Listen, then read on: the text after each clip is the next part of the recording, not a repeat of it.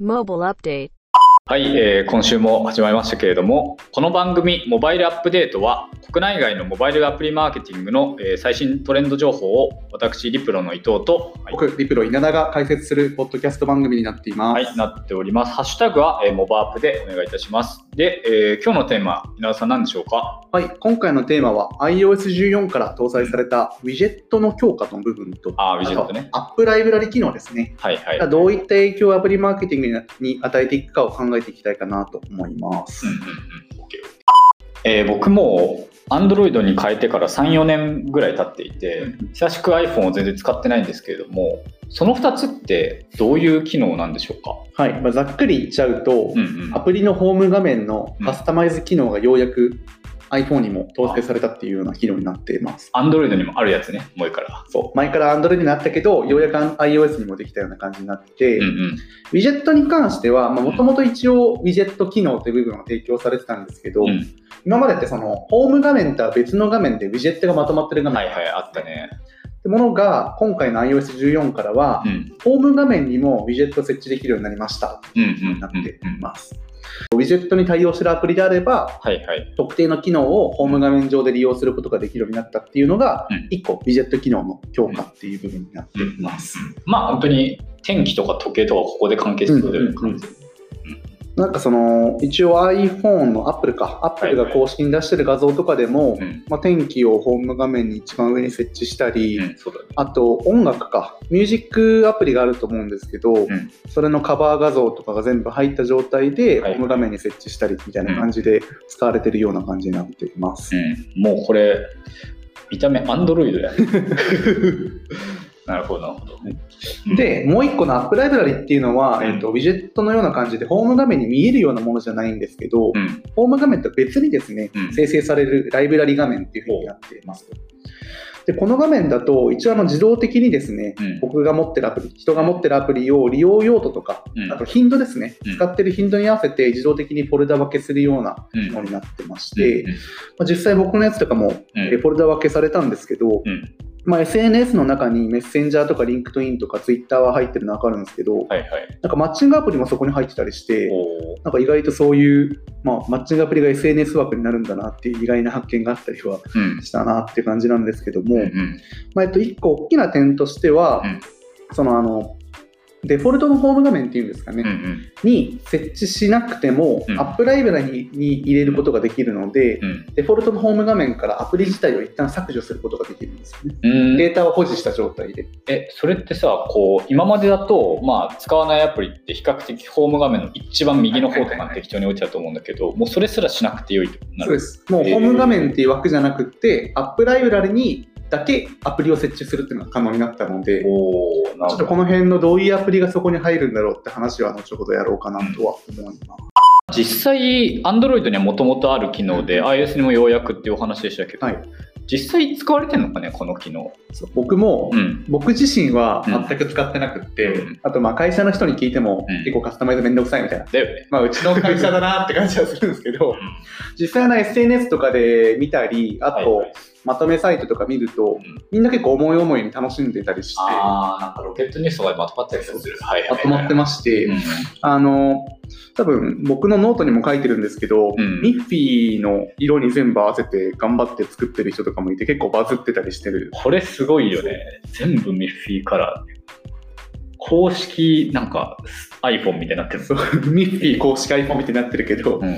全部あの、ウィジェットスミスっていうサードパーティーのアイコンをカスタマイズできるアプリを使ってうん、作ってたりして、ああ、もうサードパーティー出てんだよ、やっぱ。で、実際、この辺のあの、ウィジェットとかホーム画面のカスタマイズ機能を提供しているサードパーティーアプリって、まあ、複数あるんですけど、うんなんとですね、9月15日に一応リリースされたのかな、はいはい iOS14 がリリースされたんですけど、うん17日と比べてうん、20日ですね、9月20日のウィジェットカスタマイズ系のアプリのダウンロード数っていうのが、なんと26倍に伸びてたりすると。おおすごいね。3日間でめっちゃ伸びてる。へえでかつ、収益自体もリリースから1週間、15日からのリリースでたった1週間でうん。100万ドル超えてるんですよ。へえこれ作った人、頭いいね。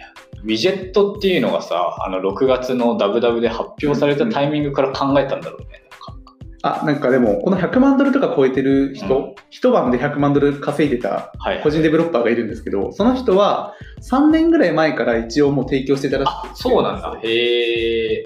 で、ようやく報われたみたいな話がああっ、て。そうなんだ。え、どういうこと？その3年前に、アップル公式じゃないけど、何かしらの方法でビジェットっぽくできてたと。もと？もとうんウィジェットのカスタマイズ系のアプリはあったんですけども、うんそのいわゆるそのほアイコンだけじゃなくって、うんウィジェット機能としてカスタマイズできる部分に注力し始めたのは多分最近なんですけど、うん今回のそのアップル自身の公式のうんウィジェットの登場も相まって、うんかなりブーストしたブーストしたような形になってるかなと思います。なるほどなでもやっぱこういう、なんていうんだろう。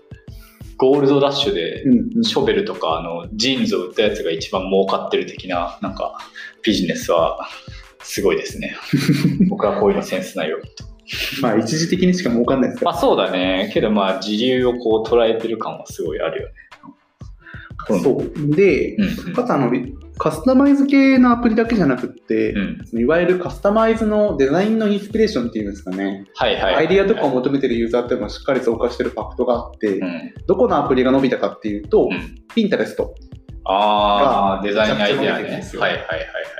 なんかもともと15日とかの段階では、カテゴリー内ランキングとかだと100位ぐらいにずっと落ちてたんですけど、はいはい。このリリースされて1週間ぐらいのタイミングで一気に跳ね上がって、うん。今10位ぐらいでずっと推移してるんですよね。ん、なるほどね。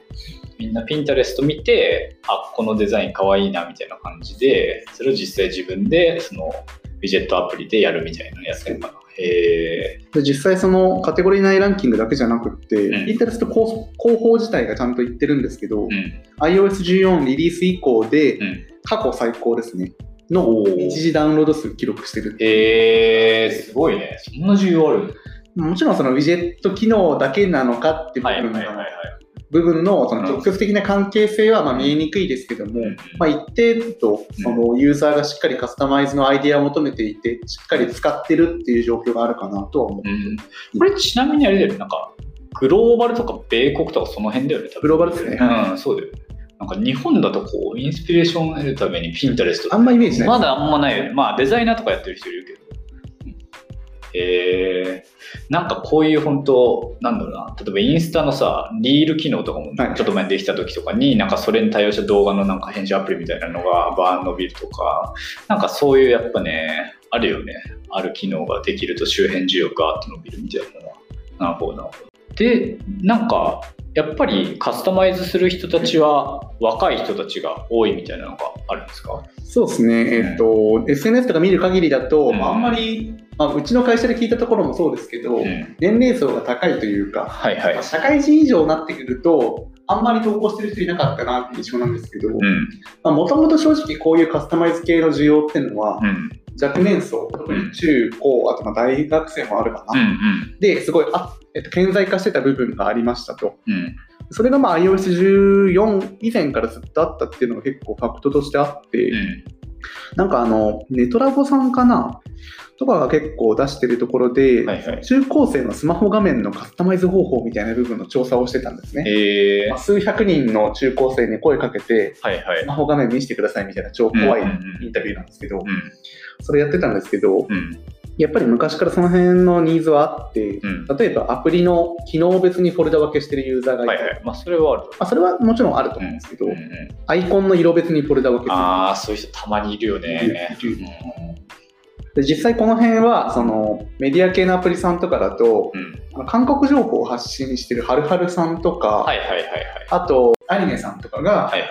前もともと水色だったアイコンを時期に合わせて桜降らせるためにうん。ピンクにしたピンクにしたりとかねえあとクリスマスに合わせてちょっと赤色にしたりとかはいはいやったんですけど、それやった結果、数日でユーザーレビューでめちゃくちゃ叩かれて、あ、悪くなったんだ。そうええ色を揃えてほしいみたいな。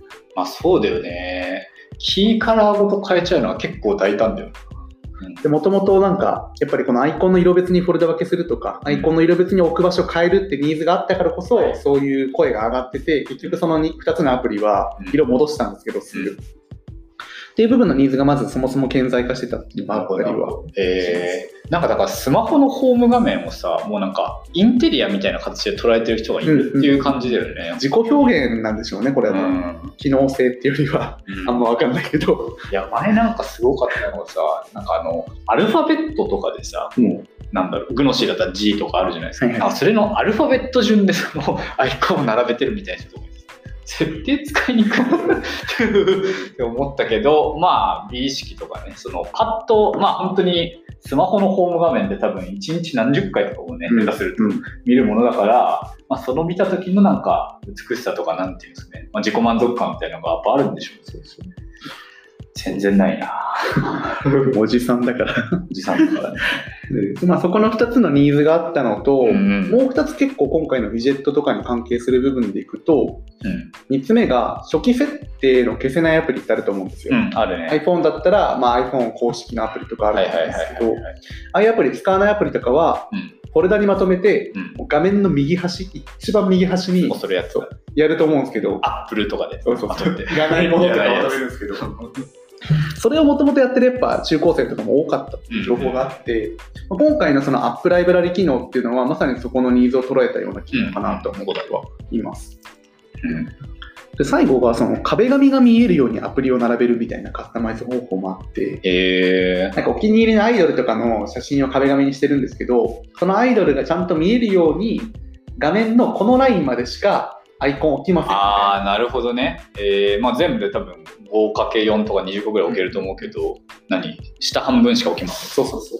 ちょっと今画面、画像を見てるんですけど、まさにその下半分にだけはアイコン置かないみたいな部分とかがあったりして、うんうんでこの辺をまさにその今回のウィジェット機能で写真を置けるようになっているので、はいはいはい。の場所にお気に入りの写真を置くみたいなうんニーズを捉えてるかなとは思ってはいますと。でまあ、今話したのはあくまでその日本でのカスタマイズの話なんですけど、うん。結構この若年層の間のカスタマイズ需要っていうのは海外でも共通になってますと。うん。さっき話したうんインタレストうん。のダウンロード数増加とか、うんあと利用ユーザー数の増加っていう話をしたかなと思うんですけども、グローバルな話で言うと、うん。このホーム画面デザインのアイデアを探してるユーザーですね、うん。まあ検索してるユーザーっていうのが、はいはい。特にどこで増加してるかっていうと、うん。若年層にあたる Z 世代。でむちゃくちゃ伸びてるっていうのが分かってるんですね。うん。昨年比で50%伸びっていう情報です。おー、1.5年。はい。っていうのがあって、まあ、どこの国に関してもやっぱ若年層がこういうなんか自己表現っていう自己表現だね、ほんと。うん。っていうのを後押ししているのが今回のウィジェット機能とアップライブラリ機能の登場なのかなとは思ってます。うんうんうん。まあ、あと特にその日本でいうとこの年代別方です、性性別の年代別での OS の利用状況とかで見ると、結構あの日本って特異的に iOS 高いじゃないですか。iOS 多いよね、まだ。うん。全体でとして見るとやっぱり高いんですけど、さらにその年齢別と性別別でブレイクダウンしていくと、うん特に多いのが、やっぱり女性のうん。12歳から19歳の代、20代、30代って代が特にボリュームゾーンで、40代以上になっていくとだんだん Android 比の方がやっぱ大きくなってくるんですよ。うんうんうんで、今回話したその日本のカスタマイズ需要もともとあったよって話はまさにここのデータと一致していて、もともと少ない、えー、と Android ユーザーの中でもカスタマイズ需要があるわけだから、iPhone ユーザー多い中でこのカスタマイズ機能出たらそれ確かに流行るよなっていう感じかなと。なんかこれ本当に似たような話を確かアプリマーケティング研究所とかでもなんか出してなんで女の子がうん。Android じゃなくて iPhone 使うんですかって言ったらうん。なんか機能とかじゃなくてカバーとかケースがめっちゃ充実してるかみたいな。外側っすねそう。で、Android って結局機種別にさ、まあ10種類ぐらいとかしかああと結構正直なんか遅い。そう、重さい大きさとかも違うみたいなのあるけど、iPhone だと、もう本当 iPhone っていう一つの型だけで、もう何百種類とかもあるから、ぴったりなの探せるみたいなんで、なるほど、そういうので選ぶんだみたいなのを、なんか同じような話な気もするな。ついに中にまで来たって感じですよね。わあ、それなんかやってる人、まあ、この人とかなケースもミッフィーだしさ、うんホーム画面のカスタマイズもミッフィーだしみたいな、すごそうだな。なるほど、アイデンティティですね。はい、っていうのが、まあ、もう今の現状のアップライブラリとウィジェットの使用状況と、うんその背景にあったカスタマイズ需要ですね、うんうんになってます。まあなんかその話で言うとやっぱ中高生ってうんうん。やっぱりこう大人と違ってうん。いろいろと縛りがあるじゃないですか。制服とか。制服とか、まあ、持ち物とか。法則とかも。そうそう同じのがあって。でやっぱその中で限られた中で自分のアイデンティティを表現したいっていうので、まあ、そのスマホだったりとか、うん。スマホ側のカバーみたいなところとかに、まあ見出してるんじゃないかなとはすごい思いますよね。なんかこの話はすごいうん。今回のウィジェットとかライブラリに限らずうんアプリ開発とかサービス開発そうだね。な気がなんか全般に通ずるこう、うん。なんか世代のインサイトみたいなのもあるし確かに確かに。人と違いたい縛られ縛られてるからこそそう。だってたいみたいな感じなのかな。え稲田学ランだった？僕はグランス。学ランカスタマイズするの？ないないない。ないか、まあ進学校だもんな。いや、僕の本当地元とか田舎だからさ、ぱ学ランは絶対着ないといけないんだけど、その中での微妙なズボンの太さとか、ボあタンが、まあちょっとこう、金色なのガラスみたいなやつとか、そういう改造制服が流行ったのと、まあ、同じような感じを、まあ感じました。なんかその辺、まあ、うちは、まあ、都会っちゃ都会だったんで、学校はまあ、それやってる人いなかったんですけど、そこで言うと年齢だけじゃなくって、うん。地方と都会っていう分け方もあると思うあるね。確かに。地方だとね、アクセス的にこう、まあ、例えば洋服もそんないろんなね、ブランドありませんとか、なんか限られちゃうからね、選択肢が。確かに。じゃあ、田舎かつ若者が一番実は需要が高いのではないかっていうのがもしかしたらあるかもっていう。あくまで仮説だけど。はいはい。で、まあ、ちょっとこの今話してきてたのが、まあ、主にこうユーザー、エンドユーザー側の話で、なんかじゃあこれを受けてそのデベロッパーですね、事業者側としてはどういう影響と対策があるかっていう話もちょっと聞きたいんですけど、はい。うんそうですね。えっと、まあ、大きく分けると4つあるんですけど、うんそれを各説明する前にですね、うんそもそも現状のアプリ市場ってどうなってるかっていう部分の概論をちょっと話したいんですけども、今ちょっと一緒に見てる図っていうのが、うん1人当たりのアプリ保持数と、実際にそのアプリの中で利用してる割合ですね、う。うん。の推移をあ2018ー年から2019年末まで見てるんですけど、はいはい。結構、アップエピさんとか出してるやつそうそうそうはいはい。でこれとかで見ていくと、まあ、そもそもの入れてるけど使ってるアプリって、まあ、大体30%から40%ぐらいしかない状況がありますと、うん。そこの時点で結構シビアじゃないですか。まあそうね。個人的にもっと低いな、多分。うん。確かにうん。僕もあんま使わないかもな で注目するべき点としてはこの推移でうん。2018年の1月時点では32.3%確かうん。78個ぐらいかなうん。入れてるアプリが一人当たり？1人当たり78個入ってるアプリのうへち30%ぐらい使われてましたとはい。に対して、2019年末になるとうん100個入ってて、うんそのうち37%、37.8%しか使ってないって状況うがあって。これを伸び率換算していくと、うん。圧倒的にうん。利用率の伸び足りないんですよ。そうだね。だって個数は、まあ、25個とか30個ぐらい増えてるんだもんね。うんうんうん70から100で。そう。うん。で、足りない状況があって、うん何を意味してるかっていうとですね、限られたうん。画面の中、うん限られてる利用枠の中を、うん。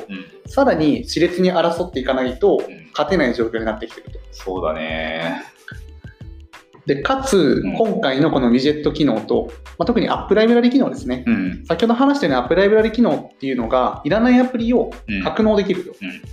真の意味でのホーム画面に置かなくてもいいっていう状況になってるので、うん。この辺の動きっていうのはどんどん加速していくんじゃないかっていうのが一個の見見方になってます。そうだね。なんか、究極さ、まあ本当稲田のとかも書いてくれてるけどさ、うんまあいわゆるこう、人に見られたくないさ、はいはい。まあ、マッチングアプリとちょっと失礼かもしれないですけど、なんかあったりするときにさ、なんか今までってもしかしたら、都度こう、アンインストールとか一応ね、はい。念のためしてるとかも、あれでね、またアカウント登録都度してみたいなやつかもしれないけど、もうその必要がなくこう、ライブラリにしまっちゃえみたいな、増えたりしそうだもんね。私旅行系とかもなんか、そんな使わないね、使わないから、一回もう、アンインストールなんならしちゃおうって、やっぱ僕もエクスペリアとかやっぱなってたけど、まあ、フォルダあるならね、で、見えなくなるんだったらそこに入れちゃおうってなると、まあ、どんどんその、全、インストールしてるアプリ自体は増えてるけど、まあ、使わないっていうのが増えて実際使うアプリはどんどん減っちゃゃうんじゃないかなと思ってます。う。なるほど、なるほど、なるほどって。いうのがうん概論なんですけど、うん。細かく4つに分けて見ていきますと。うん。まず1つ目がアクティブユーザー数の減少っていうポイントです。うん。まあ、まさに今ちょっと話したところになるんですけど、うんいらないアプリってアップレベルに移動させればいい移動させればいいじゃないですか。うん。ってことはホーム画面に残れ残ることができないとうん。アクティブユーザー数が減少する恐れがあるっていう部分を意味してますと。うん。で特にその中でもやっぱり移動させられちゃうだろうなって思ってるアプリが、まあ、大きく分けて3つあって、うん1つがあんまり人に見られたくないアプリ。うん。まあ、これをちょっと例として出すのはあれですけど、うんまあ、一般的な話で言えばやっぱマッチングアプリとか、うん。あと賭博系のアプリっていうのはやっぱあんま見られたくないアプリなんじゃないかなっていう部分があったりします。で、2つ目がプロダクト自体としてあんまり利用頻度高くないアプリ。はいはい。まあ、年1とか月1でしか使わないみたいなアプリは、うんホーム画面、真の意味でのホーム画面に残しても邪魔になっちゃうので、うん移動させられる可能性はある。うん。例えばやっぱりよ旅行予約アプリとか、うん。あとまあファッション EC アプリもそのちょっとハイブランドとかになるとうん結構頻度低くなると思うのまあで、そうね、モール型はまあわかんないけど、うんやっぱわかんね、そのブランド特化とかのアプリとかは、まあ言っても多分数ヶ月に1回じゃないかそう。あとまあ3つ目はうん僕らというかデベロッパーさん自体関係ないんですけど、うん iPhone 純正アプリはまあほぼ消えるでしょうね。な。まあ使わんでしょうね。もう毎回あの、アップル側のさ、マップとかも一応インストールされてるけどさ、絶対 Google マップ使うなって思うもん間違いない。なるほどな。そう。なんでその辺でアクティブユーザー数が減少する恐れあるんですけど、うん。一方でちょっともう少し怖い点で言うと、うん。そもそもアンアンインストールされる可能性も高まるかもよっていう部分がありますと。ほう。何かっていうと、うん。一応あの、アップライブラリに移動させられればん自動的には削除されない。うん要はその、インストールされてるっていう状態になるんですけど、うん一個怖いのが、うん。iPhone の設定でですね、うん。えっと、一定期間使用してないアプリっていうのをうん。自動的に削除する機能があります。非使用のアップを取り除くっていうのが、え機能としてあって、まあこれを、えっとオンにしてるユーザーだと、うん一定期間利用してないと、うん。アップライブラリに移動された移動させられた後に、うん。ユーザーも知らないうちにアプリ削除されちゃいましたみたいえな状況が発生しうる。これがもう iOS14 の何？設定の機能に入ってるんだ。このえー非使用のアップ取り除く自体は iOS12 か13ぐらいからずっとあるんあですけど、あったんだ。はい。あんま多分知らないんかな、知らない。けど、えっと、まあ今回これオンにされてかつアップライブラリに移動させられると、どんどんこの削除させられる動きが加速しちゃう可能性はあると。えそうなんで、ここから何が言えるかっていうと、まあ今まで以上にやっぱり眠らせないようにする施策必要だよねー、。そうだね。すなわち、プッシュ通知とかうん。使って、ちゃんとリテンションさせて使ってもらえるようなアプリにしなきゃいけませんよねって部分の話がうん。こうあったりはします。で、ただ、うん。一方でプッシュ通知もちょっと怖い点があってですね。またこのアップルの設定の話なんですけど、うん。そもそもの、えっと、新規インストールするアプリのインストール先っていうのをうん。デフォルトでアップライブラリに指定すること。がああ、そんなもんできるんだ。へえ、気づかねえじゃん、それしたら。これをオンにされちゃうと、インストールしたけど起動されない可能性がまずあります。確かに。ねっていう部分。うん。だからなんかすごい KPI として、ダウンロード数掲げてるところとしては、すごい伸びましたみたいな言えると思うんですけど、全然売り上げ伸びませんでした、なんでだろう。ってなったら、まあ新規アクティブユーザー数が少ないんじゃない？みたいな話とかもあったりはする。計測 SD 側との乖離がさらにえぐいことになる。でかくなでかくなりますね、これ多分。うん。で、もう一つこの設定で怖いのが、うん。通知バッジ。うん。通知が来たことを示すあの赤丸がアイコンに出ると思うんですけど、あれをですね、デフォルトのホーム画面じゃなくって、うんアップライブラリだけに表示することができるようになる機能が設定としてありますと。はいはい。で、この通知バッジって、些細なことに見えてむちゃくちゃ影響力あって、うん。ピンタレストでも結構この通知バッジは意識していて、うん。短期的にも中期的にも長期的にも、うんリテンションにもエンゲージメントにも関わるし、うんえっと機能っていうふうに言われているので、この通知バッジがアップライブラリのみのみのみで表示されるようになっちゃうと、まあ、リテンションとかエンゲージメントの部分にも、えー、と影響する部分、まうんあ、プッシュ通知を送っても気づかれない可能性がある、そうだ。ね。へえまあ、なので、ここの部分の対策、まあ、そもそもプッシュ通知使わなくても眠らせないようにするアプリがやっぱ理想だよね。当たり前だけどね。だしさ、でもどうしてもさっき出たようなその特定のオケージョンでしか使わない系のアプリってまああるじゃないですか。うんまあ、旅行系とかさ、年に1回、まあ、チケット予約とかさ。そういうのってどうしてもアップライブラリに多分行きがちじゃん。ちゃうと思う。で、たまになんか半年に1回のオファー出しますみたいなのも気づかれない。気づかれないっていう可能性なの結構しんどい。なんかだからなんだろう、アプリに全振りするよりも、うん多分ちゃんとチャンネル分けて、そねどのチャンネルがどういう役割になってるのか、どの頻度でコミュニケーションするのかっていう、ちゃんとチャンネル横断でやっていくって部分は、すごい大事になるんじゃないかなとは個人的には思っていますと。うんっていうのが、まあ、アクティブユーザー数関連の話ですね。うんうんで、二つ目が、えっ、と、アップルのフィーチャー傾向とか、ユーザーのニーズの話で、はいはい。まあ概してなんですけど、アップルってやっぱり自社の新機能を使ってくれてるアプリをうん大々的に取り上げてくれる傾向がありますうん。まあ理由当然で、そのアップストアって結局、まあ、僕らユーザーからするとただのストアだけど、まあアップル本人からしたら自社の新機能のビルボードに当たるじゃないですか。うん、まあそうだね。なんで結構あの最新機能を搭載したアプリっていうのは優遇されてフィーチャーされる傾向があって、うん。まあ、実際9月18とかですね、うん。iOS14 リリース翌日かはいはい。とかのフィーチャーカードとか見ると、うん iOS14 の新機能って形でまとめられてて、うんウィジェット機能を搭載してるアプリがすごいフィーチャーされてますと。うんうん。ToDoist とか、あと Yahoo 天気とか、モデルとああ、かの全部してそ全部してるところが追加されてたりするので、う。うん。まあ、この辺はその、まあ、短期的かもしれませんが、うんどちらにしろそのユーザーニーズがある部分になるので、うん早めに対応するっていうのが一個重要なのかなとは思ってはまあそうね。だから絶対対応したら絶対にフィーチャーするわけではないけど、まあ最低限のこうやっとくと確率上がるよっていうところですよね。あとは単純にそのユーザーとしても、うんウィジェット機能使えるのみたいな部分をうんダウンロードの判断基準にする可能性もあるまあわそうだけで、ね。試し入れみたいな。はいはい。なので、まあえっと、Apple のフィーチャーだけじゃなくって、うんちゃんとその最新機能に対応してますよって部分を、うん。App Store のストアの説明文とか、うんスクリーンショットとかでちゃんと訴求していくって部分は、うんより今後、映像として重要になるかなとは思って。確かに、まあ、スクショのファーストビューにはしなくていいかもしれないけど、まあなんか4枚目、5枚目ぐらいで、ウィジェット対応もしてますぐらい言ってもいいかもね、確かに。とアップデート文とかですかはいはい、まあそうだね。とかにはちゃんと明記しておかないと、ユーザーとして判断できないので、確かにな。なので、ここの部分はちょっと映像関係の話になるかなとは思ってなんか逆にさ、やっぱ今までの天気とかもさ、うんまあそんなに天気とかって機能変わんなかったりするじゃないですか。で、まあそのウィジェット大切にしてる人だったら、ウィジェット対応がいけてるってだけで使ってもらえる可能性あるあり得るあり得る。うん。確かにな。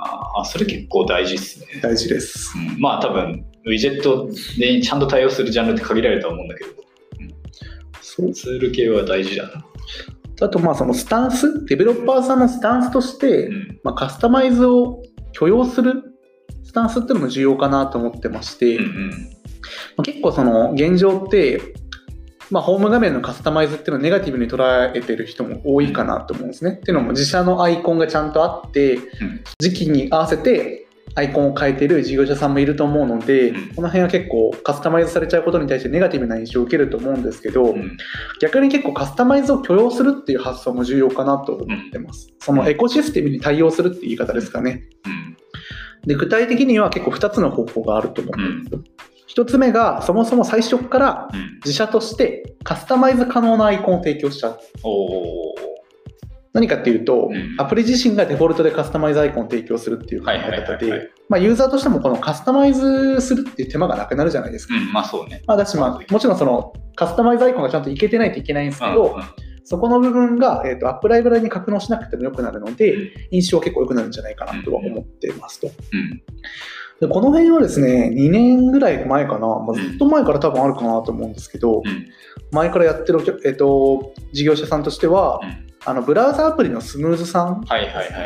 とかはもうずっと前からうん。アイコンのカスタマイズ機能を提供してたりして、うんまあ、この辺は結構参考になるんじゃないかなとはそうだね。まあだし、スムーズさんとかはね、使われてるのはともうデフォルトのブラウザアプリだから、まあ相当こうカスタマイズのニーズというかね、毎日使いうんます、使うからね。うんまあだからアイコンじゃなくても、まあツイッターとかもダークテーマとかね、はいいはいはいろいろあったりするし、まあスラックもさ、デフォルトのテーマいろいろ選べる。うんうんなんかそういうのはね、やっぱり使う頻度が多い、まあサービスほどなんか愛着も湧くだろうから自分好みにしたいっていう手段を提供するのはありでしょうね。そう。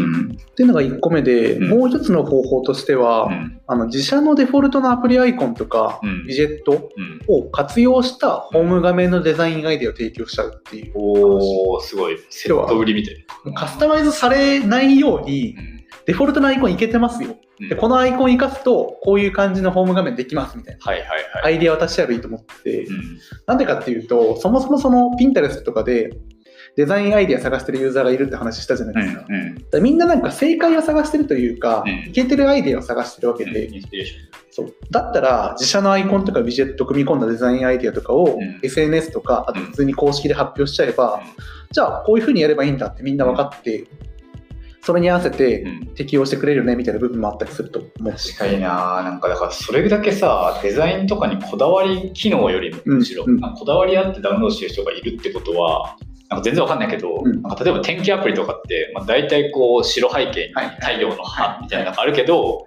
なんかめちゃめちゃ多分世の中的に青に統一したい人とかが多いとしたらなんかあえてその青っぽい天気アイコンみたいなのを送ったら意外と採用されるとかなんかありえる。よね。そうなんですよ。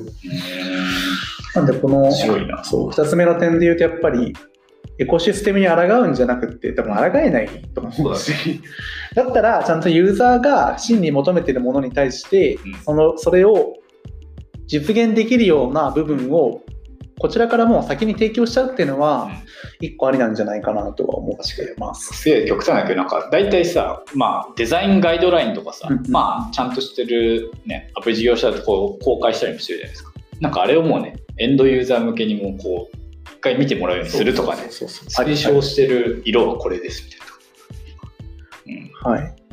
で、うん。うん3つ目がアプリアイコンの役割の変化って部分ですね。うんまあ、えっと今回のその iOS14 からのホーム画面のカスタマイズアプリ、ウィジェットスミスとか出てるかなと思うんですけども、ん。まあアイコンをユーザー独自のものに変えられちゃう可能性がありますと。ん。ってなると、今までって結構そのアイコンの役割っていうのは、デベロッパー自身が自身のそのブランディングとか、うん。コンセプトをアプリアイコンに打ち出していく面ってある。はいはい。あとまあシーズンに応じたアイコン施策変更とかを行って、ん。まあえっと、新規ユーザー獲得目的っていうよりは、その変更によって既存の休眠ユーザーが復帰をすることが目的でしたと。そうだ。ねまあ、ゲーム系のアプリさんとか、あとメディア系のアプリさんとかだと結構多いかなと思うんですけど、まあ、イベントコラボとかねやっぱシーズナルだからねっていう部分が、まあ、今までのアプリアイコンの主な目的、あくまでそのストア上での見栄えっていうのは、うん。アイキャッチになってるかってくらいだったかなと思うんですけど、今後って結局そのアイコンがユーザー自身で独自に変更されちゃいますと。うん。ってなると、シーズンに応じて変更しても、ユーザーがそのアイコンを見てると限らない。ですそうだね。今まで以上に、そこのそのアイコン変更によるリフトアップって部分の測定ができなくなる。うん。多分ほぼ不可能だと思うんですけど、うんってなる状況になりますと。ってなると、ここのアイコンの目的ってちゃんとシフトしなきゃいけないよね。っていうのがあって、どうなるかっていうと、うん。今までの既存ユーザー復帰促進っていう目的から、うん。アプリストアでの獲得効率の向上、まあダウンロード率向上とか、あと、プロダクトページ遷移数の向上の部分に、うん。えーシフトしていかなきゃいけないんじゃないかなっていう部分の仮説が僕の中であったりはしますと。うんなんで、そうですね、今まで以上にその競合アプリよりも目立って、うん。ダウンロードしたくなるようなアプリアイコン設計、ここも映像観点になるかなと思うんですけど、そうだね。だからどんなデザインがいいんだろうね、そういう場合に。うん。そう。ここの部分をちょっと模索は必要かなとは思うんですけども、うんこの辺の設計がより重要になってくるんじゃないかっていう部分が3つ目の、えー重要な変更点かなと思っています。ほいで最後うん。ですね、アプリビジネスへの影響ってところです。うん。でこれもう簡単に言っちゃうと、うん。広告モデルアアップル嫌いすぎだろっていう話なんですけど、うんまあ、今回のこの iOS14 って、うんまあ、それぞれ個別で見ていくと、まあ、いろんな機能があってユーザー側のメリットばかり着目されがちなんですけど、うん総じてまとめていくとどういう思想が Apple 側にあるかなっていう部分をちょっとうん抽出してみると何かっていうと、広告広告モデルに対する嫌悪っていうのがすごい溢れ出てるなってうん思ってます。具体例で言うと、うん IDFA の取得まあ、制限だね。はいはい。がまず1個ありますと。うん。で、2つ目がアップクリップスですね。これあのユーザー側のメリットいっぱいあるかなと思うんですけど、うん。えっと、1個ガイドライン上重要な点があって、うん。広告入れないでねって言ってます。うん。で、広こうライトな広告面にしないでねっていう部分をすごい言ってるのがはいはい2つ目の点です。えー、そうなんだ。で最後、3つ目、今回のウィジェット機能ですね。うん。これ何が関係あるかっていうと、うんアプリ開かなくても、ユーザーが機能を利用いできる。やー、そうなんだよな。だからさっきウィジェット対応いいねと思いつつ、なんか、見てるっていう意味では使ってるけど、起動はしないからマウは減るんじゃないかみたいなのがめっちゃあるよね。で、そうすると、まあ、広告見ないってことでしょ。インプレッションベースとかの、えー広告モデル採用してる事業者さんとかだと、まあ、ウィジェット機能を対応すると死滅する可能性もあるので、確かにな。いやー、ここ難しいね。なんか、難しいですめ。っちゃウィジェット自社の流行ってるけど、めっちゃユーザー数減ってるみたいなありえるよね。数字上。見れないもんね。だってこの視認性なだけだと、そうなんです。カウントとして。なんで、ここは結構あのアプリビジネスモデル自体に影響するかなと思っていて、特に結構あると思うのが、その、まあ、メディアももちろん、まメディアは結構ウィジェットは対応しにくいと思うんですね。あくまでその、ヘッドラインだけウィジェットで表示して、遷移先はあると思うそうだので、ね。まだあり得ると思うんですけど、一番やばいと思ってるのがユーティリティ系のアプリ。無料提供のユーティリティアプリ。広告モデル採用してるユーティリティ系アプリとかだと、まあ、ホーム画面でそのユーティリティが使えるんだったらね。そううん。やばくなるので、うんってなると、どういうふうに、えーモデル、ビジネスモデルが系統していくかなっていう部分を考えていくと、広告モデルからやっぱりサブスクリサブスクリプションモデルの方に系統する動きっていうのは加速するんじゃないかなとは思っては。まあそうね、ただこういう単機能のさ、ツールアプリ、まあわかんないけど、天気とか乗り換えアプリとかにさ、サブスクとかとにやっぱしにくいじゃん、現実的に。超低単価だったらまああるかな。あるかなとか。けどまあお金払うと払わないってやっぱペニーギャップあるんで、うん、相当。なかなかまあ転換は難しいと思う。そう。なんで注目するポイントというか考えるべきポイントとしては広告モデルのユーティリティ系アプリを採用している事業者さんとかだと、まあ、そのユーザビリティっていうんですかね。うんうん。ウィジェットに対応してほしいっていうニーズはやっぱ絶対あるわけでうん。一方で収益性もあると。うん。そこの天秤をかけた上でビジネスモデルを変えるのかそれとも今まで通りウィジェットを提供せずに単一アプリとして生きていくのかっていううん、ここの選択をすごい迫られる状況そうね。だからまあわかんないけど、サブスクに行くっていうんだったらだし、まあ、ウィジェット以上の価値を出すんだったら、どっちにしろ単機能じゃいられない気はするよね。うんなんか他の機能があって、ウィジェットは天気で、そこから先で〇〇みたいなのとかがない限り、課金もできなければ、アプリを起動する理由にもならないから、まあ、どっちにしろ今だけだときつい気はするね。でまあその機能開発になると結構大変なそう、そう。だし、アプリのカテゴリーとかも下手すると変わっちゃうじなんかやっぱり、まあ、競合性も増えるじゃないですか。うん、増える増え2る。つのカテゴリーに入るわけでそうそうそうそう。やっぱりなんだろうな単単一の機能で生きてってる事業者さんとかだときついよって。結構悩ましい事態かなって思ってはいます。うんみんな開発力あったら、なんかどのジャンルのアプリも、なんか Yahoo みたいにポータルアプリっぽくなっちゃうとかね。はい。っていうのが以上4つですね、が大きく分けたアプリマーケティングの影響になってまして、はいはい。まあ今回の内容を参考にちょっとあんまり取り上げられてはいないんですけども、もう少し慎重にですね、どういうふうにアプリ事業を行っていくかの部分の再考っていうのはちょっと必要になってくるんじゃないかなとは考えてはいます。はい、じゃあ、えー今回はウィジェットとライブラリっていうところについて、まあ、そのユーザーの観点とあとまあ事業者側の観点っていうので、えーいろいろ話してみたけれども、なんか機能自体を知った時はまあなんかユーザーで一部のユーザーがうん。こうちょっと使うんだろうなっていう、こだわりはユーザー使えばいいなと思ったぐらいだったけどなんか今日話してみて意外と結構一部のカテゴリーのアプリ事業者とかは結構大変になるんじゃないかっていうのをですげえ思ったのでまあ本当にどの、ね、角度の、えーアプリ事業者さんでもぜひ一度ウィジェットだったりアップライブラリー、えー自分のアプリだとどうなるかっていうのを調べてみてはえーどうでしょうかという感じです。で、えー今日の、えー放送の回が面白かったらですね、ぜひ、えー、ツイッターとかで、ハッシュタグ、カタカナのモバアップでですね、えーツイートしてください。あと、まあ、そろそろですね、ネタも尽きてきてるんで、なんか、ネタとかもぜひ、ハッシュタグとかで、えー募集しております。はい。じゃあ、今回はそんな感じですかね。はい。最後までご視聴いただきありがとうございました。はい。ありがとうございました。次回お会いしましょう。さよならさよな。ら。